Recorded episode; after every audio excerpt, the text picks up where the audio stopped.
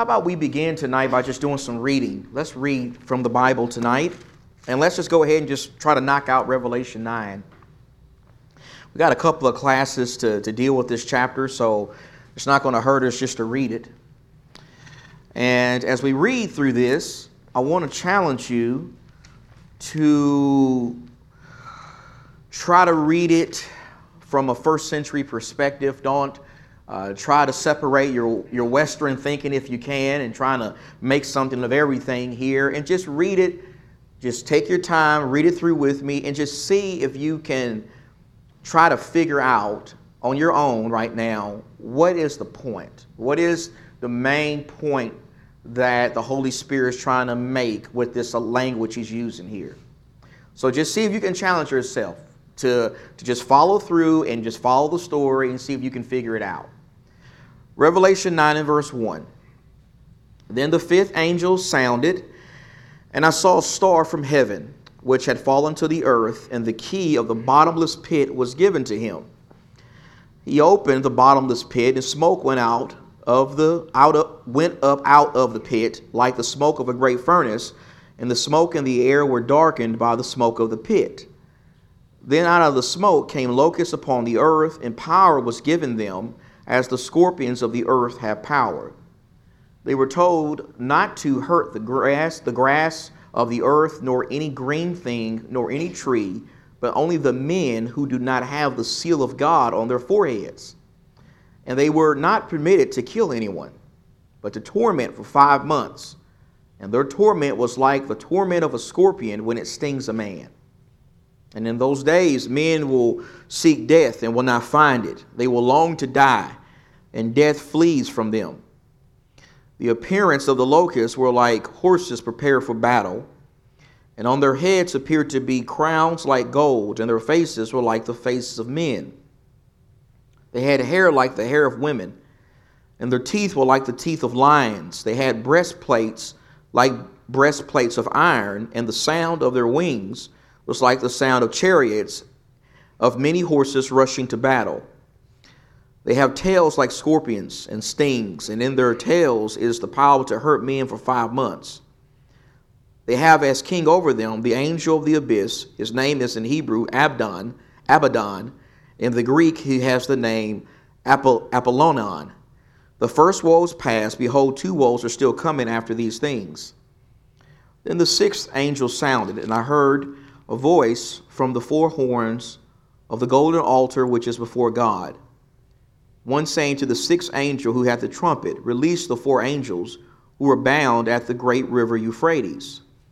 And the four angels who had been prepared for the hour and day and month and year were released so that they would kill a third of mankind. The number of the armies of the horsemen was 200 million. I heard the number of them. And this is how I saw in the vision the horses and those who sat on them, the riders and breastplates the color of fire, and of hyacinth, and of brimstone. And the heads of the horse are like the heads of lions, and out of the mouths proceed fire and smoke and brimstone.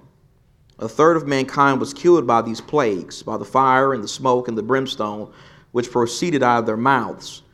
For the power of the horses is in their mouths and in their tails, for their tails are like serpents and have heads, and with them they do harm the rest of mankind who were not killed by these plagues and not repent of the works of their hands, so as not to worship demons and the idols, idols of gold and of silver and of brass and of stone and of wood, which can neither see nor hear nor walk. And they did not repent of their murders, nor of their sorceries, nor of their immorality, nor of their thefts. Okay, so that's a lot going on there. And uh, before we kind of just take some time to talk about that stuff, let's just continue in, continue to emphasize where we are in this story so we don't get lost in the forest here. Okay, so and this is when these guideposts really come back to help us. This is why I continue to stress those so much. Because these guideposts we saw in chapter 1 are really important when you get to a chapter like this to remember those guideposts. This is a revelation of Jesus Christ. Don't get so lost trying to figure out what everything means, that you don't uh, remember or fail to remember that this book is ultimately a revelation of Jesus. This book is about Jesus. It's about him being a victorious king over those who are trying to destroy his kingdom. Remember, this is a prophetic book. This is a book talking about things that's going to happen in the future from the perspective mainly of the first century Christians. Okay? So when we say a book of prophecy, we're not so much talking about things that's going to happen in our future as is we're talking about things that's going to happen in the future from the perspective of the original audience. So, so please remember that. Book of signs and symbols. Do you see that here in chapter 9? That's all signs and symbols, isn't it? Uh, you got scorpions mentioned, you got fire and brimstone, you got tails like scorpions, you got locusts, you got all kinds of word pictures uh, all throughout this chapter. If there's not a chapter in this book that, that shows you that more clearer, is this chapter right here. This is signs and symbols. This book is written for a specific audience. The original audience was who?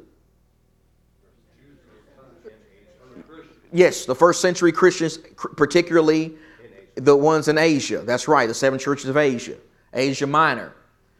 Uh, the background here, don't forget, this is a book written to persecuted Christians, Christians who were persecuted at the highest level, even to the point of death.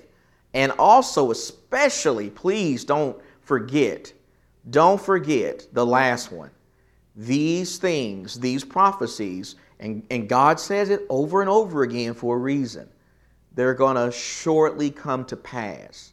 Shortly come to, comes to, come to pass doesn't mean 2,000 years. That's not shortly come to pass. These things are going to shortly come to pass from the perspective of these early Christians. It had to mean something to them first before it means something to us today. So, so it's important to, to remember that. So remember the guideposts. Now, this is what we are so far in the book. For chapters 1 through 3, messages to the, to the churches. We covered that. We saw the visions of the Father and the Lamb in chapters 4 and 5. Chapter 6, the, the basic story of Revelation is told with the breaking of the first six seals. We studied that. Chapter 7 was the fate of God's people being disclosed. That's commonly called the chapter that includes an interlude. Before we break the seventh seal, we need to know, or, or God wants to tell his people what's going to happen to them while this judgment is being executed. He's going to seal them, he's going to protect them in some way on the earth, but ultimately, when it's all said and done, he's going to bring them into heaven. Then we got to chapters 8 and 9, which we're at right now. We studied chapter 8 last time, and this is the, the six trumpets, the first six trumpets. And these are warning judgments. These are God's warnings, trying to get the wicked to repent. And then in chapter 10, which we're going to see soon, uh, no more warnings. No more warnings from God, judgment. Judgment is going to come. Now remember, three series of seven, right? I've asked you to keep just keep trying to memorize this. Seven seals, seven trumpets, seven bowls of wrath. We're right here with the seven trumpets. So rep- these represent God's warning. Remember the pattern. Now, hopefully, you noticed the pattern. We saw this pattern with the seven seals. We're seeing the pattern repeat itself with the seven trumpets. The first four are similar. We went through the first four of the trumpets on, on Sunday. And we're going to talk in a little bit, just kind of remind ourselves of how those four things connected, those first four trumpets. These next two, trumpets five and six, which we're studying tonight, are different than the first four. They're unique in their own way. And then between the sixth and the seventh in the series of seven, there's always a break in the action. There's always an interlude of some kind. The seven in the series is always transitional. So the seventh seal opens up, seven trumpets. Seventh trumpet opens up, seven bowls of wrath. Okay, verses 1 through 4, the silence in heaven. Okay, God's about to execute judgment. Seven angels are given seven trumpets. The prayers of God's people go before him. God hears the prayers. Now, this is where we covered on Sunday. And I want, you, I want you to look at this again. With the first trumpet that sounded, you had hail and fire burn the earth, trees, and grass.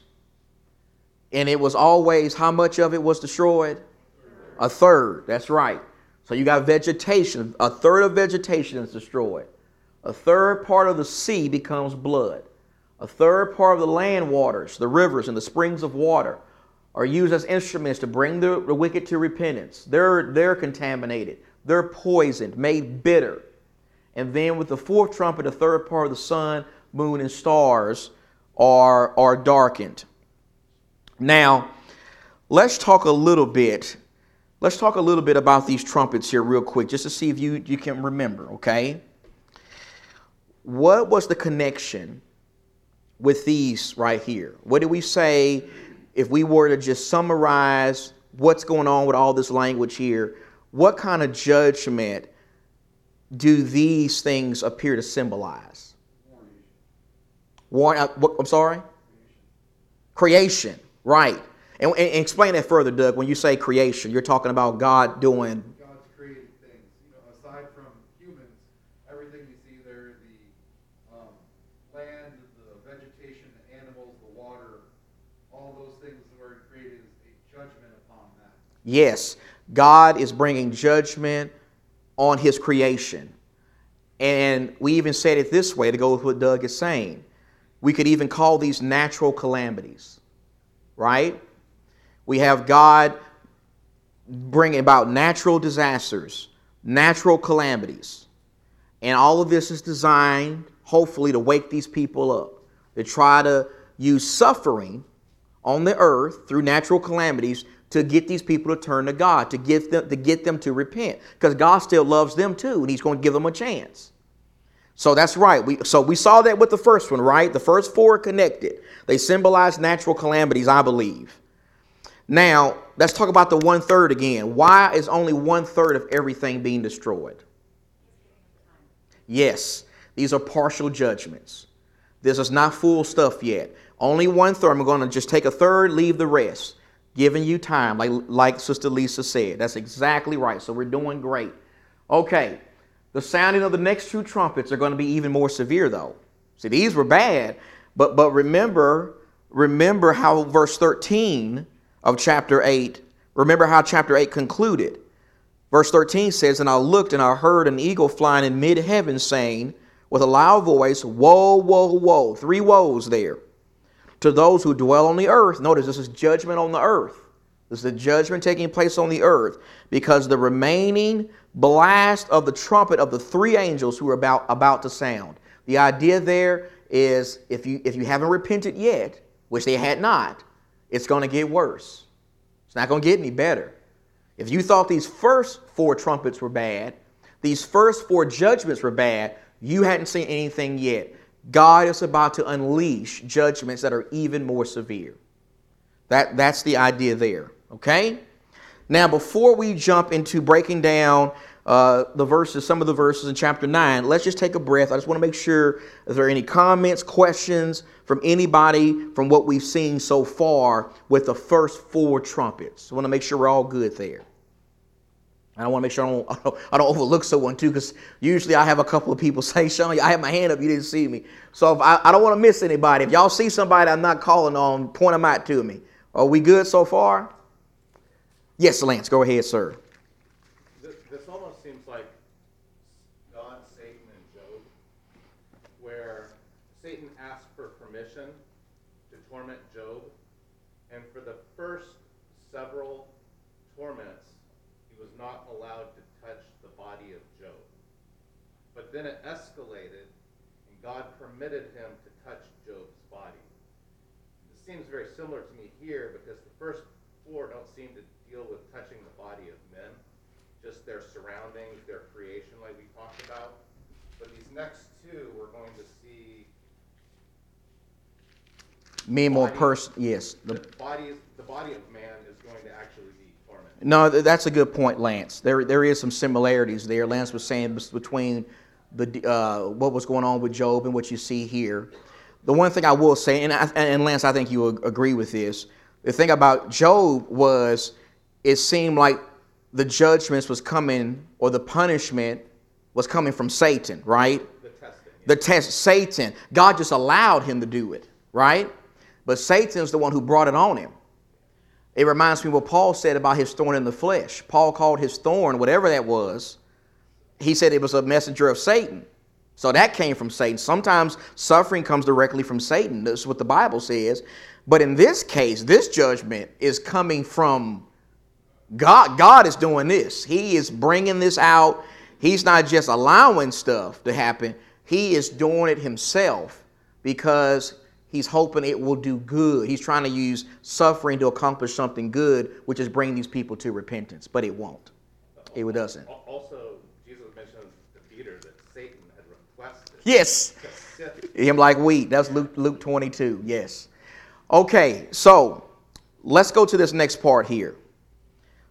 The next chapter, the fifth trumpet, verses 1 through 12. We're gonna you can break this up in two parts of this chapter, verses 1 through 12, and then verses 13 through the end, which is, this is trumpets 5 and 6. Then you got an interlude in chapter 10.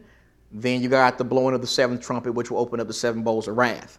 So let's just kind of go through this and, and, and be mindful of what Lance just, he brought up Satan here. Um, and, and maybe that's something to be mindful of as we even look at this.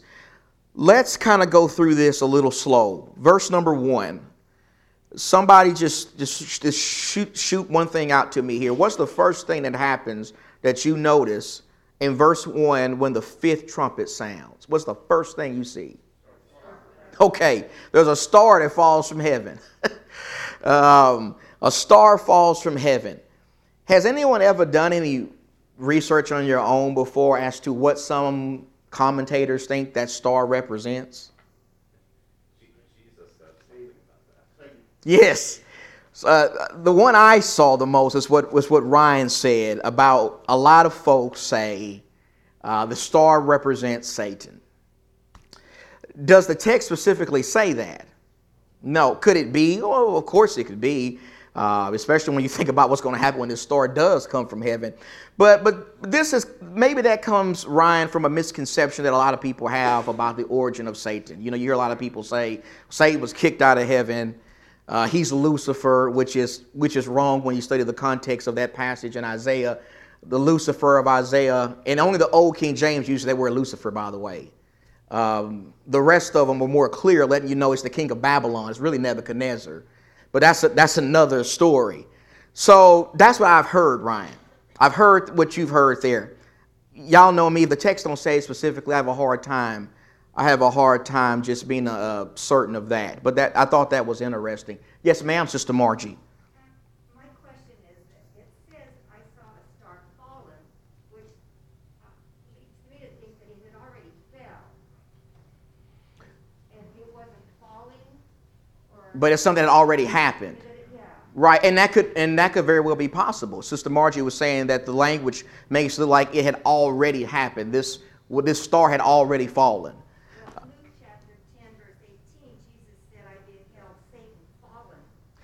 Well, Margie, you gonna get me preaching a sermon here.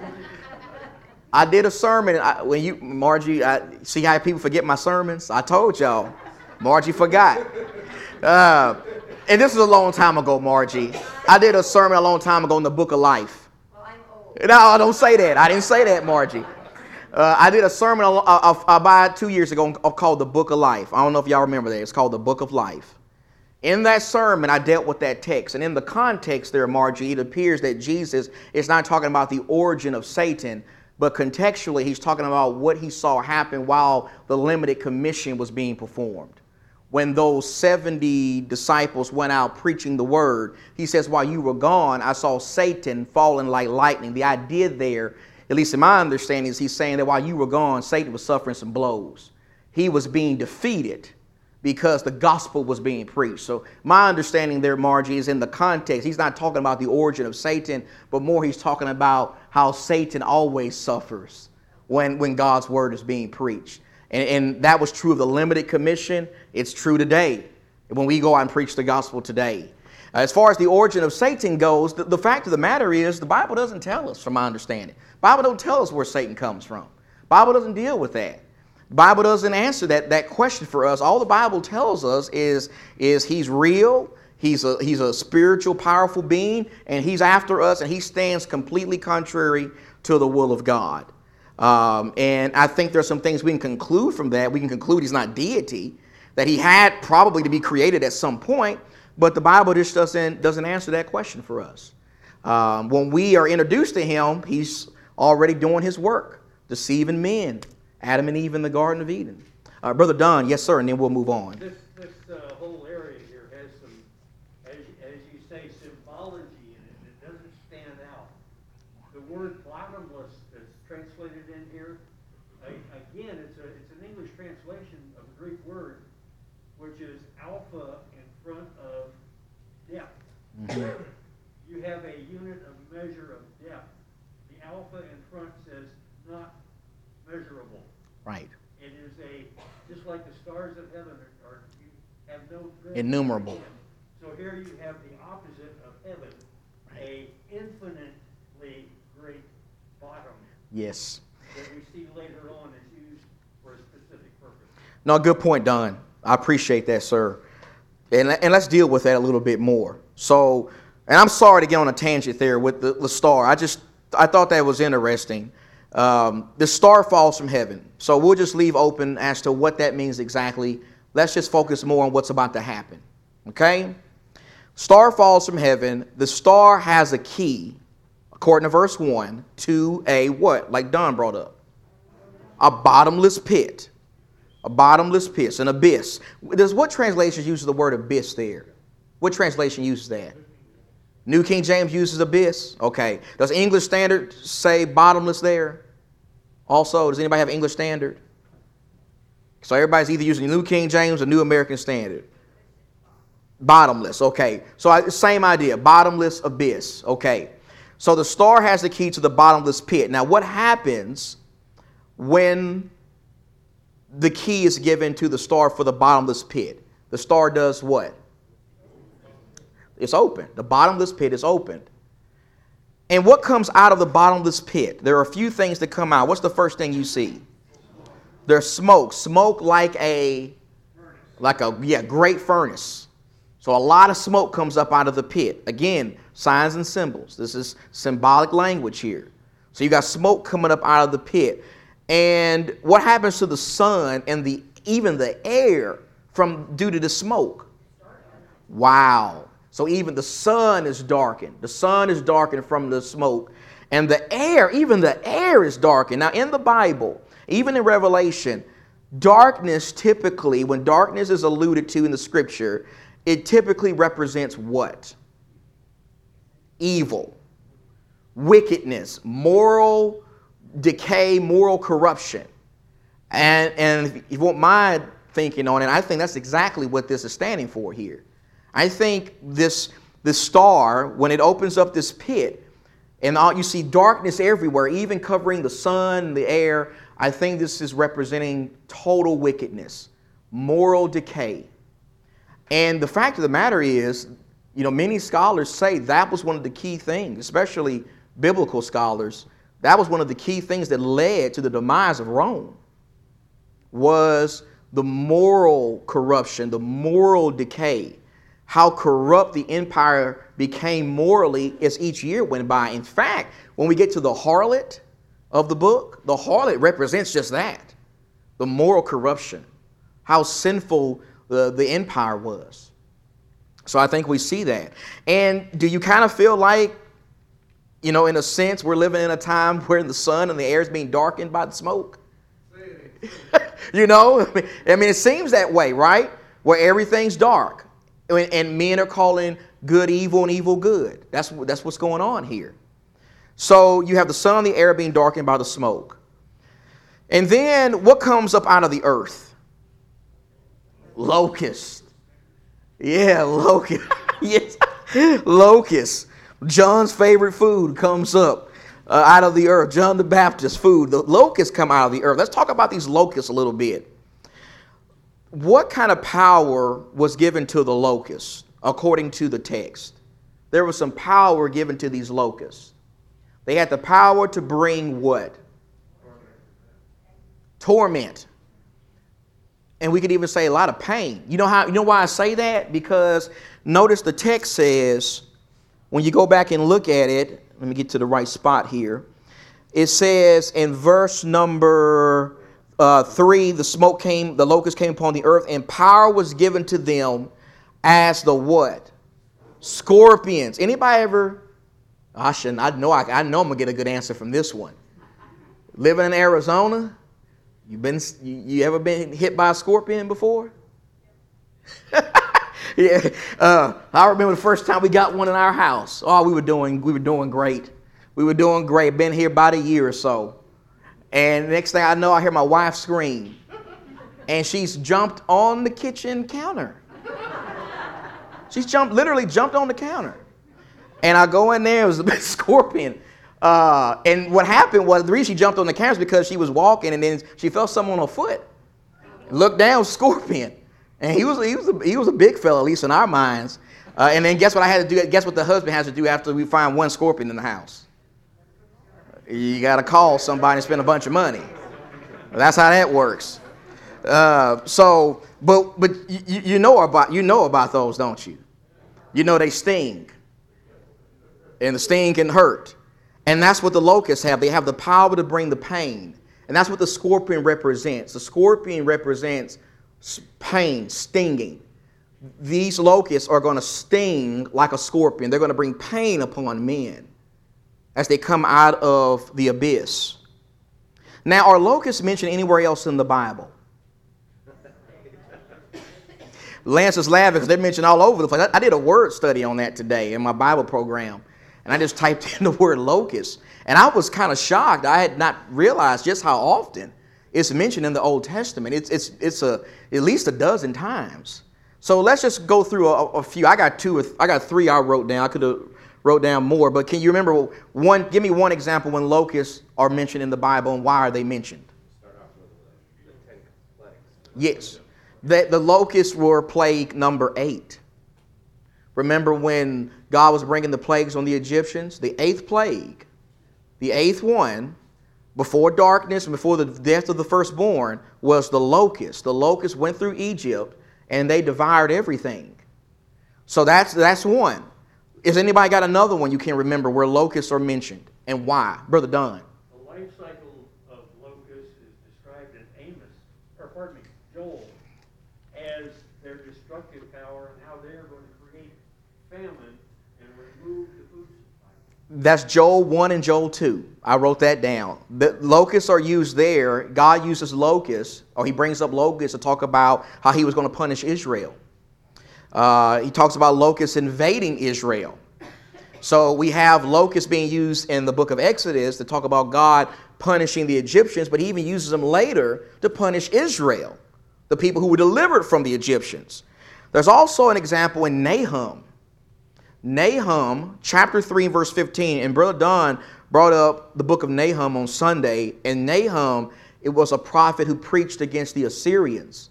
Remember, remember, Jonah went to the Assyrians and he told them to repent, and they repented, and God spared them judgment for a time.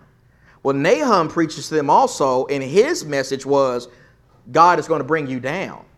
God is going to punish you. And in his writings, he uses locusts or the con- consumative locusts, not literally, but figuratively, to describe God's judgment on the Assyrians. So, whenever locusts are mentioned in the Bible, they, it's bad unless it's John them. that's about it. Uh, yeah, that's bad too. Yeah, uh, brother Gary, yes sir. Interesting though that here the, the locusts were told not to do what they were do. That's exactly right. Brother Gary was saying it's interesting how here, and if I can say it this way, Gary, because I'm gonna I'm gonna kind of piggyback off of you. We find the locusts kind of operate in a different way here, how they are described in their work here. So they're referred to all throughout the Bible. They're part of God's judgment here. They're part of God's judgment here. So the questions we need to ask and answer is what exactly are they doing? They're bringing pain, but who are they bringing pain to? How severe is the pain? And what exactly do they symbolize? What exactly do these locusts symbolize? Are they to be taken literal? Now, by now, you should know what my answer to that's going to be. No. This, this, is, this, is not, this is not literal. These are not literal locusts like with the Egyptians, like with Israel. This is not literal here. So let's go back through th- verses 3 through 12. Verses 3 through 12. The locusts come upon the earth, they come out of the abyss, and they're going to hurt things, but they can't just hurt anything. They can't just damage anything. What can't they damage? They can't damage the vegetation. They're limited in what they can harm. They can only harm what? That takes you back to what part of Revelation? That's chapter 7. Remember chapter 7? God seals his people. This comes understand that comes back to help us now. God's marking his people here. He's marked his people and these locusts, whatever they represent, they're not going to hurt God's people. They will only hurt those who are not sealed, those who are not God's people. Reminds you of the Egyptians and the Israelites again. Remember when the destroyer came through? When the God's people put the lamb's blood on the doorpost, what did the destroyer, what did the destroyer do? He passed over them. God all marks his people. He always marks his people. We saw that in the Old Testament. We see it here. These locusts won't hurt them. And you know what else they're not able to do? They're not able to kill anybody. Do you notice that? They can't kill anyone. Yes, ma'am, Sister Nicole. Oh, you standing up for her. Good job, Nicole. I was going to say, Nicole about to say something for the first time in class. Never mind. No, go ahead, Lisa.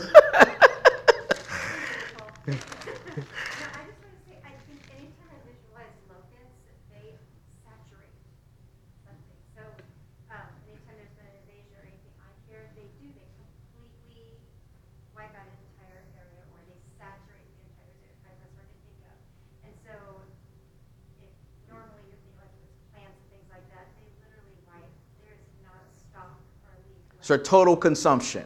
They swarm, they leave nothing behind. That's a good point. Absolutely. Brother James, yes, sir.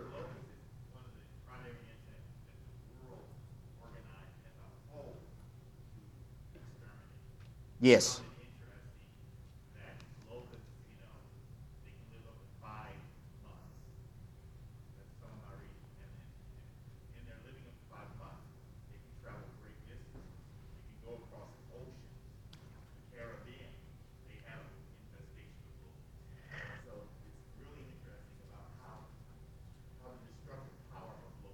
And how and how far they can consume something.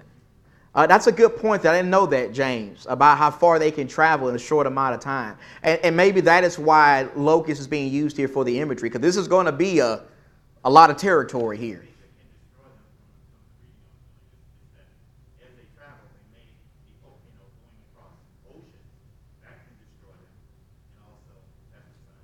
Yeah, very, oh, that's, oh, that's very interesting. So these locusts, like y'all are saying, are doing a lot of damage, but they're not killing anybody. That's not yet. That's not yet. I want to emphasize that. They are only allowed to torment. Do you see that? They torment the wicked for how long? Which I think we can say it just represents a limited amount of time. Remember the number 10 in Revelation usually represents what? Total, completeness. Half of 10 is five. So this is limited. I think that's what that represents there. This is a, this is a limited judgment. Remember, the full judgment of God is yet to come. That's the seven bowls of wrath. These are partial judgments. This judgment is so bad that men would long to what? They want to die. It's that bad. The suffering is that bad. But they're not going to be able to get out of it that easy. They're not going to die. They're going to be tormented. That's their punishment from this plague. Now, let's talk about the appearance of the locusts real quick. They have they appear like horses prepared for battle. So they're victorious. They have crowns of gold. Again, a sign of victory. They have faces like what? Faces of men. They have human qualities. Their hair is what? Beautiful, beautiful hair like a woman, teeth like lions, king of the jungle, jungle, breastplates of iron, wings that sound like chariots rushing into battle, tails that sting like what? Scorpions. And they have a king over them or a leader named. Did anybody look up the meaning of the names, the, he, the Hebrew and Greek there? We're, no, we're not going to go through that, but there's, let's just get to the meaning of the name Destroyer. Destroyer.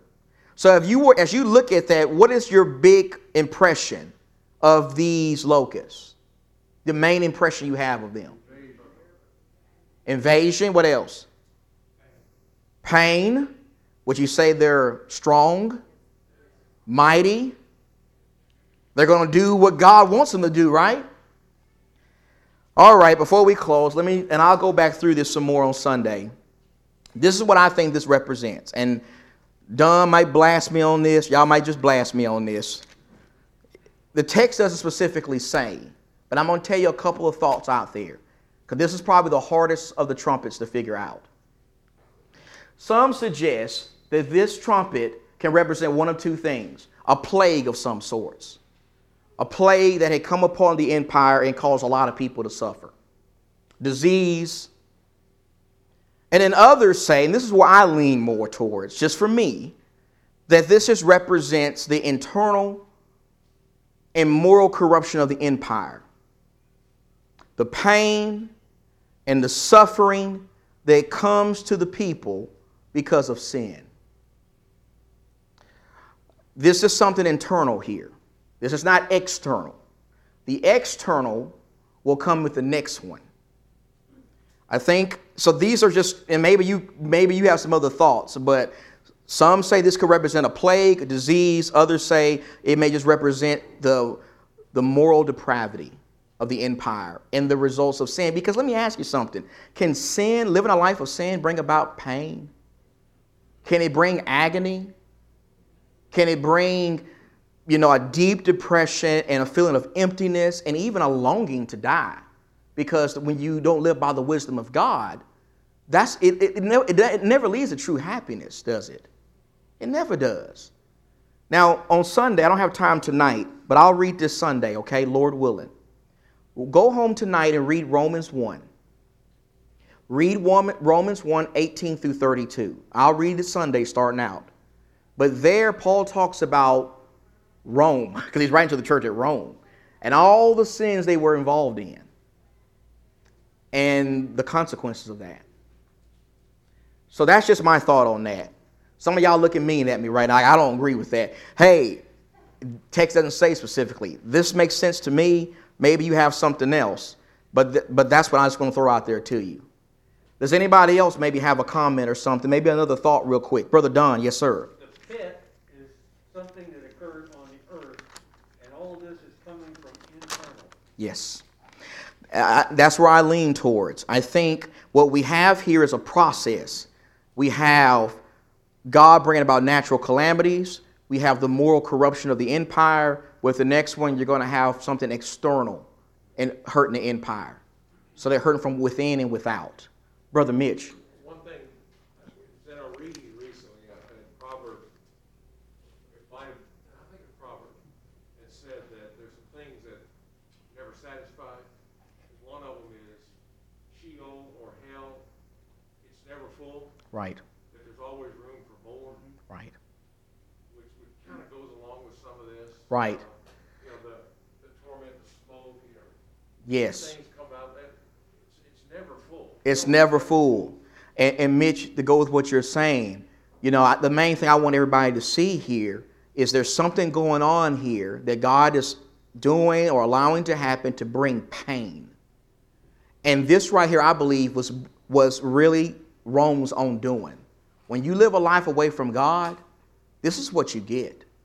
This is what you get ultimately. This is what a nation gets ultimately. Brother James, yes, sir.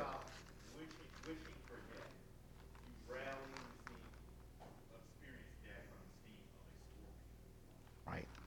You're right. You just are tormented.